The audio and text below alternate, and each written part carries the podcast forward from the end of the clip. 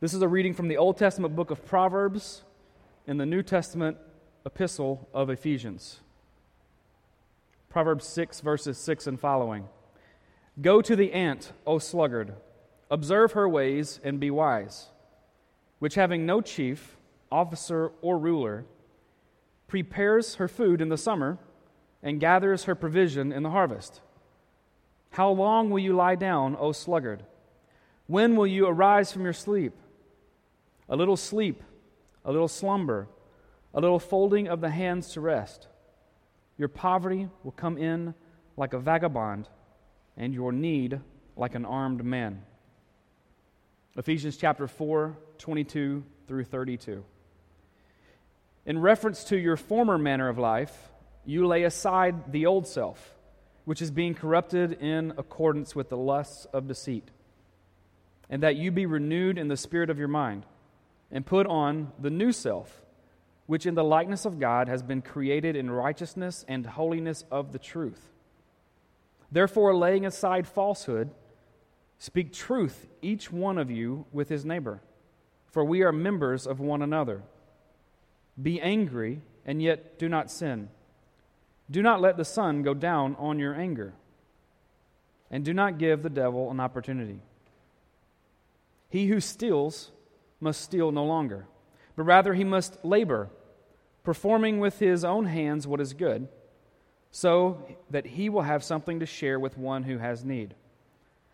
Let no unwholesome talk, excuse me, let no unwholesome word proceed from your mouth, but only such a word as is good for edification, according to the need of the moment, so that it will give grace to those who hear.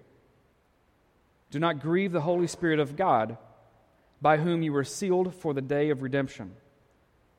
Let all bitterness and wrath and anger and clamor and slander be put away from you, along with all malice. Be kind to one another, tender hearted, forgiving one another just as God in Christ also has forgiven you. This is the word of the Lord. Sloth is tonight's vice that we're looking at, and it's often attributed to people that are lazy or unmotivated. Some have even joked that if, the, if sloth had been the original sin in the garden, then we'd still be in paradise. But sloth is listed as a deadly sin. Not just a bad idea to do, not just unwise, but a deadly sin. I mean, is it really a deadly sin to binge watch reruns of The Office on Netflix and eat popcorn? Maybe it's going a little too far. Some people think sloth is a sin that is easily avoidable as long as that person stays busy. From the moment you arise to the moment you go to sleep, you stay busy. And so they think this sin is crossed off of their list because they do that. All day long they're working. But sloth isn't simply laziness, it's not simply binge watching Netflix. These are modern ideas of sloth that we have created through our lens of our life and not what the original authors intended when they wrote down sloth. They came up with the term long before we had distractions like Facebook, smartphones, and the internet. Some people will fall to sloth and they're going to be lazy as a result. They'll do nothing. But some people are going to fall to sloth and they're going to fill every moment of every day with something to do. Some people will shut down and they'll simply procrastinate as the, the prince of procrastination. Procrastination. And some people will shut themselves down in a different way. They'll stay busy so they don't have to be confronted with who they really are inside. Some people avoid relationships and they dive into work because that's a lot easier than dealing with relationships. Some can continually try to earn their spiritual favor in another way through doing good works. They want to please God, so they keep doing and doing and doing, which is a false gospel. And some have diverted their attention to something of their choosing simply because that is easier than this. The original sloth is, is not just the word sloth, that was something that was added later. There were two words that were originally used that were combined together for sloth. And tonight we're going to focus on only one of those because I believe it's the majority of the original author and also the majority of what we struggle with today. It's a Greek word called acedia, A C E D I A.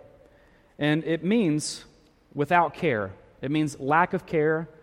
You might know it better as apathy. Evagrius is the originator of the, the list of the vices. The, there were eight when he came up with them, and centuries later it was combined down to seven. And there's different lists. As, so sometimes you'll see our list or, or another church's list, and there are different lists. So there's not just one out there. But Evagrius was back in the fourth century, so in the 300s AD. This is something he wrote in one of his journals. All right? This is not modern day, this is back then. Some of it you'll realize were back then, but some of them are quite similar to today. This is what he wrote The demon of acedia, also called the noonday demon, is the most oppressive of all the demons. He attacks the monk about the fourth hour, which is 10 a.m., and he besieges his soul until the eighth hour, which is 2 p.m. First of all, he makes it appear that the sun moves slowly or not at all, and that the day seems to be 50 hours long. Then he compels the monk to look constantly toward the windows, to jump out of the cell, to watch the sun, to see how far it is from the ninth hour, which is 3 p.m., to look this way, to look that way. And further, this demon instills in him a dislike for the place and for the state of life itself, a dislike for manual labor, and also the idea that love has disappeared from among the brothers and there is no one to console him. And there should be someone during those days who has offended the monk. And this, too, the demon uses to add further to his dislike of the place.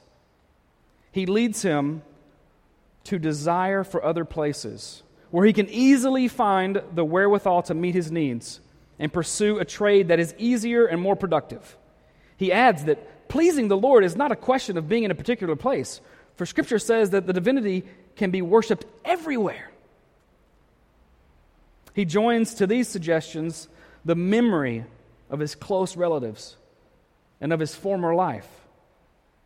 He depicts for him the long course of his lifetime while bringing the burdens of asceticism before his eyes.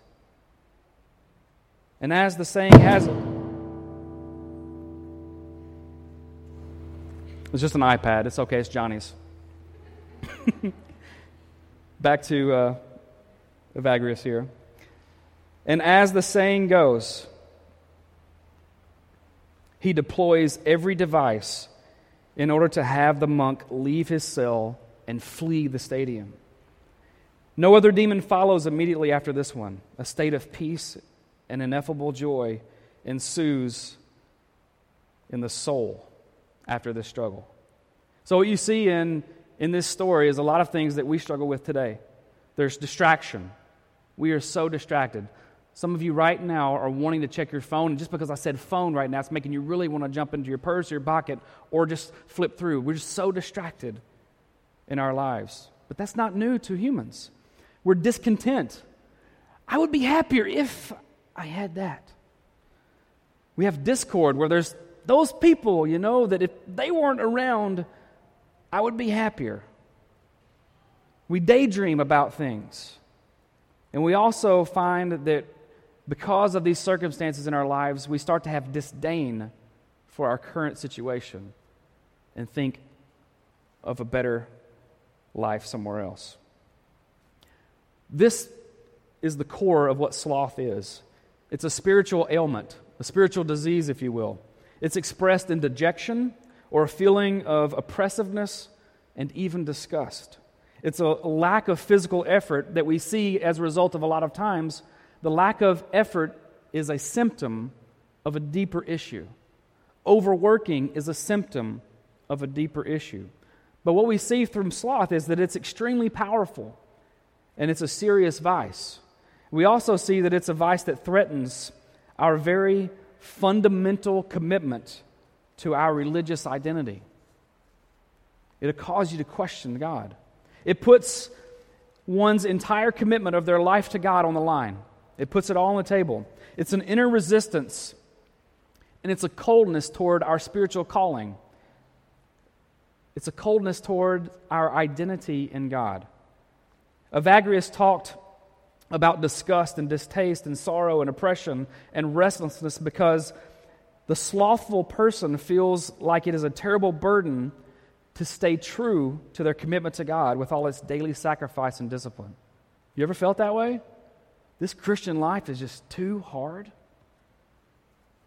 It would be much easier to escape in the slothful person's mind and just go away.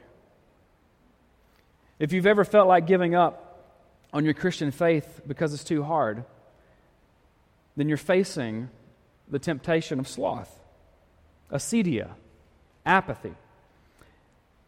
You know you're facing it when you start saying things or thinking things like, I just don't care anymore.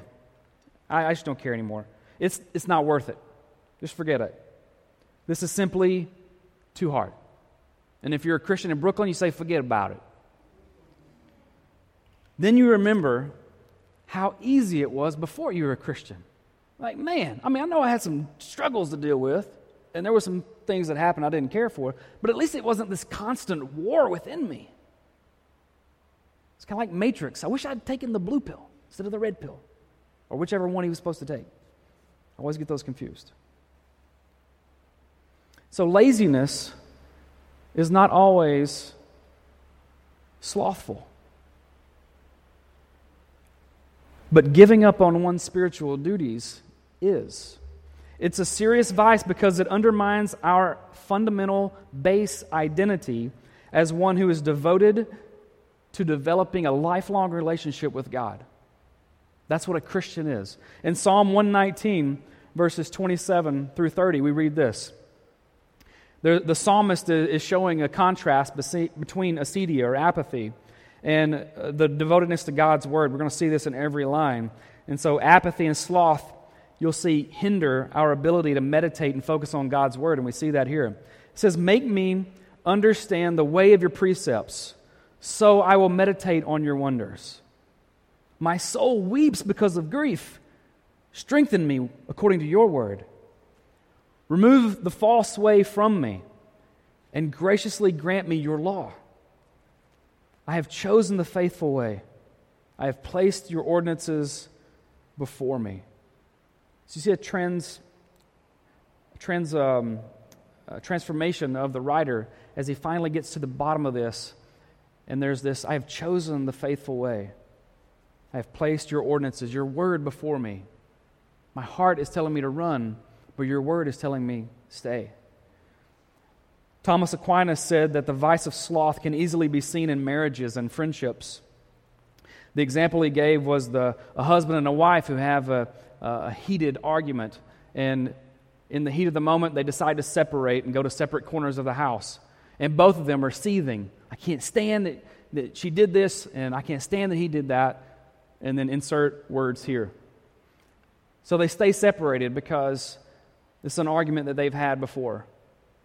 They don't want to go back and go through the hard work of asking forgiveness. They don't want to go through the hard work of confessing and reconciling. They're too angry. If they do that, then that, they're going to have to give up something. They're going to have to give up that anger that feels so good in that moment because you're so right and they are so wrong. And you're telling me I have to give this up. You have to give up your desire to have your own way. You have to give up your desire to be right. You have to give up seeing everything from my perspective. Listen to me from my perspective. You have to give that up to reconcile. And if it's the same fight you've been having for years and years, you think, what's the point? We're just going to argue about it again. Who cares? The questions are this that couple, that husband and wife, they, they do want the relationship. But the question they need to ask is do they want to do what it takes to be in that relationship? Do you want the, the responsibility of honoring the claims that that relationship has over you? Do you want to learn how to genuinely be unselfish. Well, maybe tomorrow, but for now, they want to wallow in their own selfish loneliness. Acedia. All relationships have aspects of them that seem burdensome, that are difficult. You invest yourself into this person, and that is what it takes for the relationship to flourish, and that's what it takes for a relationship to grow. But in a relationship, it stops being my life and it starts being our life. My choices as a member of this church affect every one of you. It affects the body of Christ. But we live in a very individualistic society. And there are some benefits to being individualistic. Not all of them are selfish. But some of the selfish sides of them is we think that my life is all about me. And you cannot have a healthy relationship if it's not about us. It's through daily practices where we make thousands and thousands of decisions to honor our commitment to love. It's a lifelong process, and it can be exhausting. It can feel like it's never going to end, but it doesn't have to stay that way. You will be tempted to give up, you will be tempted to, to ha- face apathy, but as tonight's big idea says, you don't have to give up. And so tonight's big idea is never give up. Can you say that? Never give up. Can you say it louder? Never give up. We're going to give you two points tonight that you can write down and take with you. The first one is Christ gives us a new identity. This will help you realize I will never give up. I'm never going to give up. See, the target of sloth isn't just a, a, broad category, but the target of sloth is very specific. It's the gift of the Holy Spirit and our new identity in Christ. This is what it's attacking. The Holy Spirit is empowering us to live a brand new life in Christ, but sloth tries to sabotage us by causing us to give up through believing something other than God's truth. Something other than God has given me a new identity through Christ. This is a truth that will keep me from never giving up. We'll look in verse uh, chapter 4 verse 22 of Ephesians.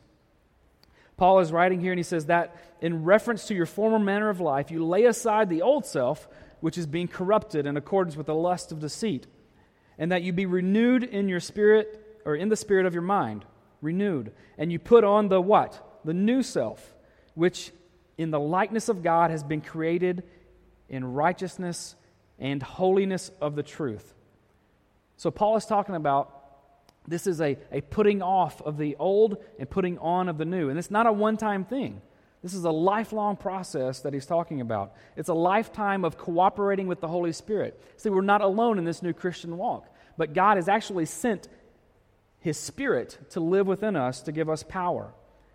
By grace alone, we have a new identity in Christ. Through faith in him, we cannot earn salvation. You can't do anything to earn it. It is the gift of God. At the same time, it is not correct. Okay? It is not correct. I want you to hear this. We can't earn salvation, but it is not correct for us to sit back and expect to grow in our relationship with God without effort on our part. There's a difference between effort and earning. Effort and earning. And there's a beautiful scripture that sums up this entire part, so I'm just going to read it for us, and we'll see the difference between effort and earning. In 2 Peter chapter 1, verses 3 through 7, Peter writes, Seeing that his divine power, speaking of God, has granted to us everything pertaining to life and godliness. He's granted it to us, He's given it to us through the knowledge of Him who called us by His own glory and excellence.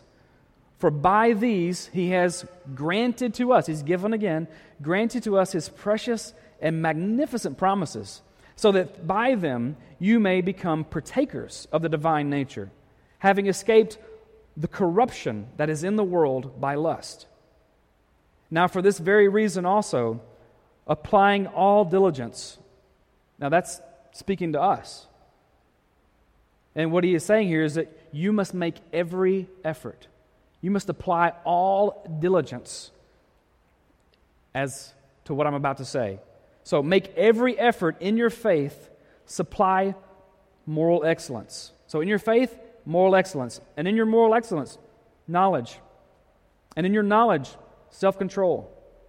And in your self control, perseverance. And in your perseverance, godliness. And in your godliness, brotherly kindness. And in your brotherly kindness, love. These things that Peter mentions here take effort on our part. They aren't just going to happen, they don't just happen. We must effort to grow in our faith. And this means developing disciplines in our life. I read an interesting article this week. I can give you the link to it at some point, but I'm going to give you the eight points. And it talked about the, uh, don't worry, I'm just going to read the list. I'm not, eight points could be a long time. Um, but the article gave characteristics of people that never give up, give up in their faith.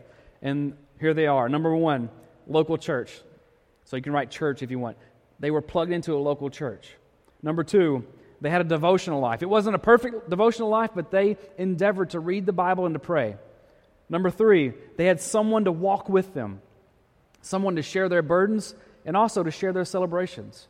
They had people that faithfully, in their faith, would encourage them. Number four, they chose to trust the Bible. You're going to be confronted with things in the Bible, and sometimes we misunderstand things, and so we need to seek out what the Bible is truly saying. But when we find out that what we believe and what the Bible says are different, we must choose to trust the Bible. Number five, remember God's care in the past. In the Old Testament, they used to build monuments and altars and, and these special places to remember God provided for us. So let's build a monument here and let's, let's remind, remind ourselves of this. So, what are you reminding yourself of in your life with God's faithfulness? I feel like too many times we're building Facebook memories of what we've done and we're not building memories of what God has done for us. Number six, they trust that when they are weak, God is my strength. When I am weak, God is my strength. Number seven, understand they understand the value of faithfulness in the battle. This means they understand that when I'm going through really difficult times and I'm battling, people are watching me and they're seeing how I'm going through what I'm going through. And there's value in this because they're, they're going to be able to see and to witness what it is that I'm going through, and God can receive glory through what I'm going through. So they value that. And number eight, this is the best one they cry out to God for everything. They don't have the flowery prayer language, but when they're angry, they go to God and they tell Him. When they're happy, they go to God and they tell Him. And they cry out to Him when they're sad. These people are, have characteristics, or the people that don't give up have these characteristics. They cry out to God for everything. It takes effort on your part and my part to remember the promises of God. I'm not talking about effort to prove yourself to God. I'm saying effort to remember and remind yourself of the promises that God has made to you. If you're spending more time investing in the cultural values of the day than you are in God's Word, then you're in danger of giving up on your faith in the Lord. You're susceptible to the vice of sloth. If you surrendered your life to Jesus as Lord and Savior, then you have been given a new identity. And there is a war within us, a battle. And in sloth, what sloth does is literally divides us against ourselves. When we're slothful, we have chosen to reject our relationship with God as the way that we're to find fulfillment, and we choose to try to find fulfillment in something else. We reject the one thing that's going to give us fulfillment and say, not going to find it here, I'm going to find it over here. That means that we're trying to be content with less than we are. We have a new identity in Christ, and we're trying to be content with this. We start saying things like, It's okay if I compromise sexually. I want to be true to my feelings. It's okay if I remain bitter and angry. It's just who I am. It's okay if I lie on my resume. I need to get this job. It's okay if I work all the time and I don't have time for God and family because I feel good about it. Remember the old, or I didn't say old, remember the married couple that were fighting?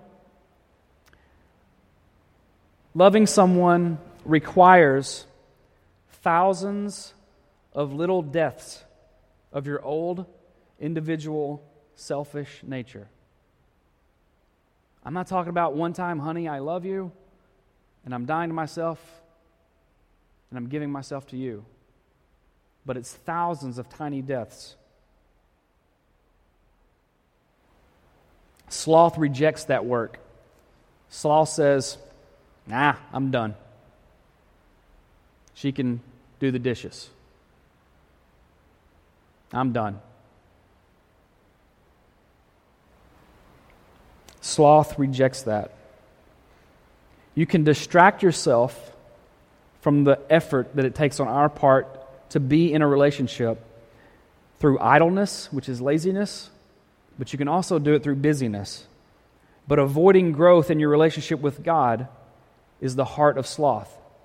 Just like it can do it in marriages and friendships. When we do that with God and we say, you know what, I'm tired of this battle, God, I give up. That is sloth. But Christ has given you a new identity. And so, because of that, never give up. Number two, love transforms us. Christ gives us a new identity, and love is what transforms us. Slothful people want the easy life, they want everything on their terms. Slothful people want what I want when I want it. Ephesians chapter 4 verse 32 reminds us be kind to one another, tenderhearted, forgiving each other, just as God in Christ also has forgiven you. So, Paul just finished his admonition to the church to put to death these things. He said, Put to death bitterness and wrath and anger and slander, etc. Put those to death because, uh, uh, put those to death towards other people because this, putting these things to death, is what Jesus has done for you. He's forgiven you of these things. He's taken the full measure of your sinfulness and then taken the guilt and the shame that is meant for you, and He's put it on His back, if you will, and He took it to the cross, and He died, and He bore that burden for you. So, Paul is saying, Who are you to receive this from the Lord Jesus and then tight fistedly hold on to it and not give it to other people? He says, love, basically, is what he's saying. Love has transformed us into salvation, into saving faith, a new identity. And he says, love also continues to transform us to live more as God's children. Phil Connors is the epitome of sloth's resistance to the daily transformation demanded by love. tell you that Phil Connors, right? Phil Connors is a character in the movie Groundhog Day. You seen the movie? A few of you? Anybody seen the Broadway show?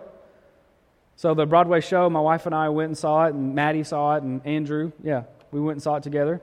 And uh, Phil Connors is is the main character, and he's a a weatherman, and he finds himself having to go to this small town in Punxsutawney. Don't ask me to spell that. I actually didn't write it down. In Pennsylvania, uh, and he finds himself reporting on the groundhog. Every morning, without explanation, he wakes up and it's February 2nd every day.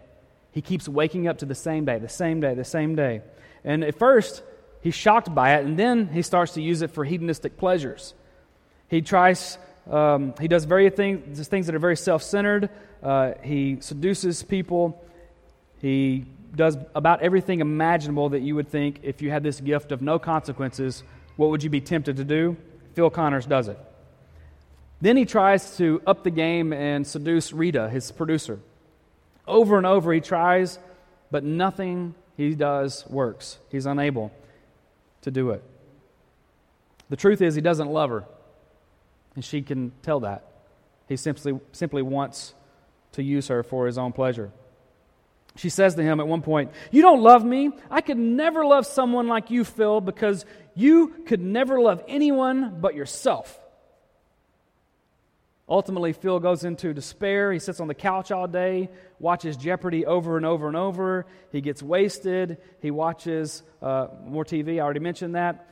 He even gets so des- desperate that he tries to kill himself. Several different ways he tries to do this and he's unsuccessful. He continues to wake up the next day. He refuses to change. And then one day he tries a new tactic. He actually tries to become the sort of person that Rita could love, and he starts to genuinely care about people over time. As he starts to do these things to, to be genuine, he starts to feel the real feelings. He starts to care for what's right, and he starts to care for others simply because it turns out it's good. And he doesn't do this for his own sake. His character changes on the inside, and eventually, Rita sees that, and he attracts her love. But Phil was very slothful in the beginning in his busyness. He was robbing banks, scheming people. He was a busybody, but he was slothful because he was running from change. He was numbing himself. But he was also slothful as a couch potato.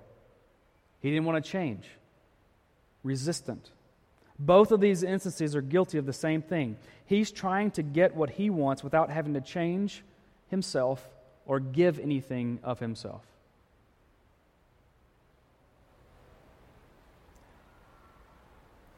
It's not easy.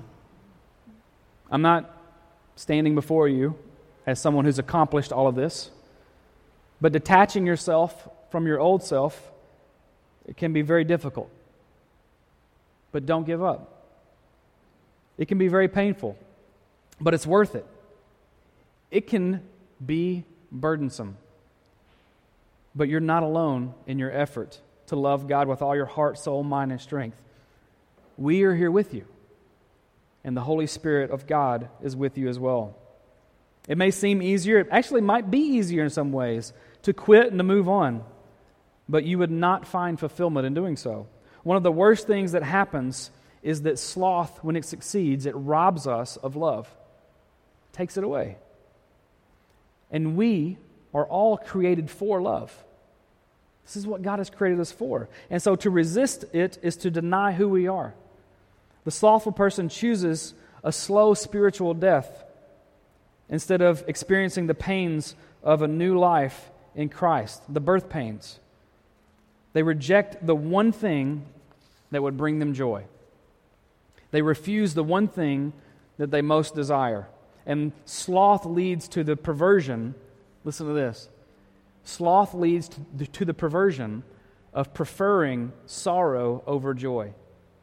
It leads to preferring emptiness over fullness. It leads to preferring restlessness to rest.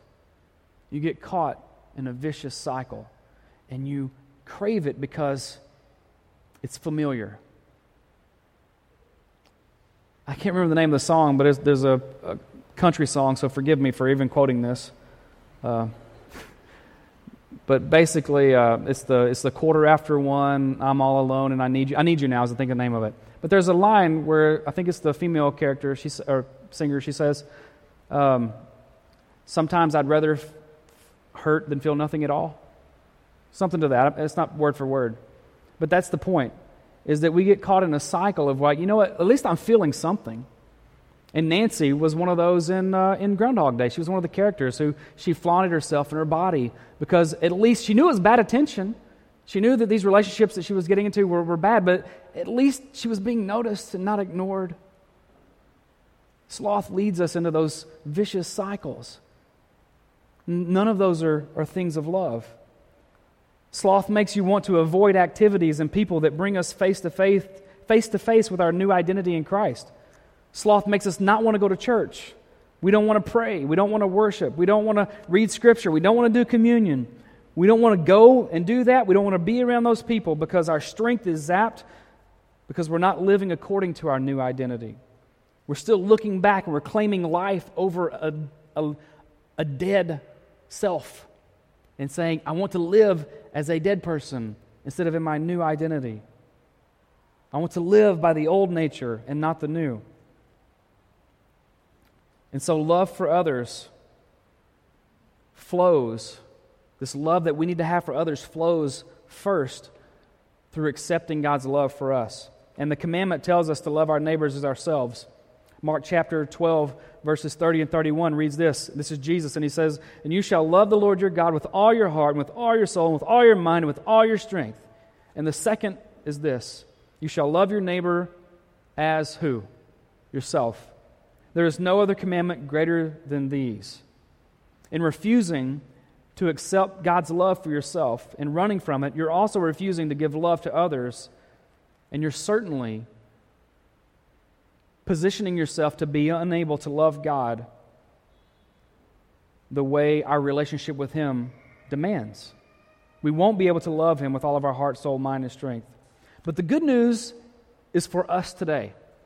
This is the good news. What you couldn't do and what you can't do, Jesus can do. If you will simply come to Him with all of your slothful temptations, or maybe you're in sloth right now, if you will come to Him, He will transform that burdened heart to a heart that is freed. And He gives us this promise the chapter or in Matthew chapter 11 verse 28. Jesus said, "Come to me, all who are weary and heavy laden." You can insert slothful. All of you who are you've had all you can stand and you're ready to give up. Come to me, all of you, and I will give you rest. Take my yoke upon you and learn from me, for I am gentle and humble in heart and you will find rest for your souls. And that's a promise to claim. For my yoke is easy and my burden is light. Jesus said in other um, scriptures, He said, Take up your cross and follow me. But it's not the ones who carry their crosses who feel that they are under the unbearable weight, but it's those who are resisting the demands of love that feel oppressed because they've chosen to instead of picking up a cross, they've picked up the burden of sloth, acedia, apathy. But today, the Lord's invitation is for you and for me. Jesus is saying to you today, I've given you a new identity. My love will transform you. And He's saying, never give up. Never give up. Never give up. I never gave up on you.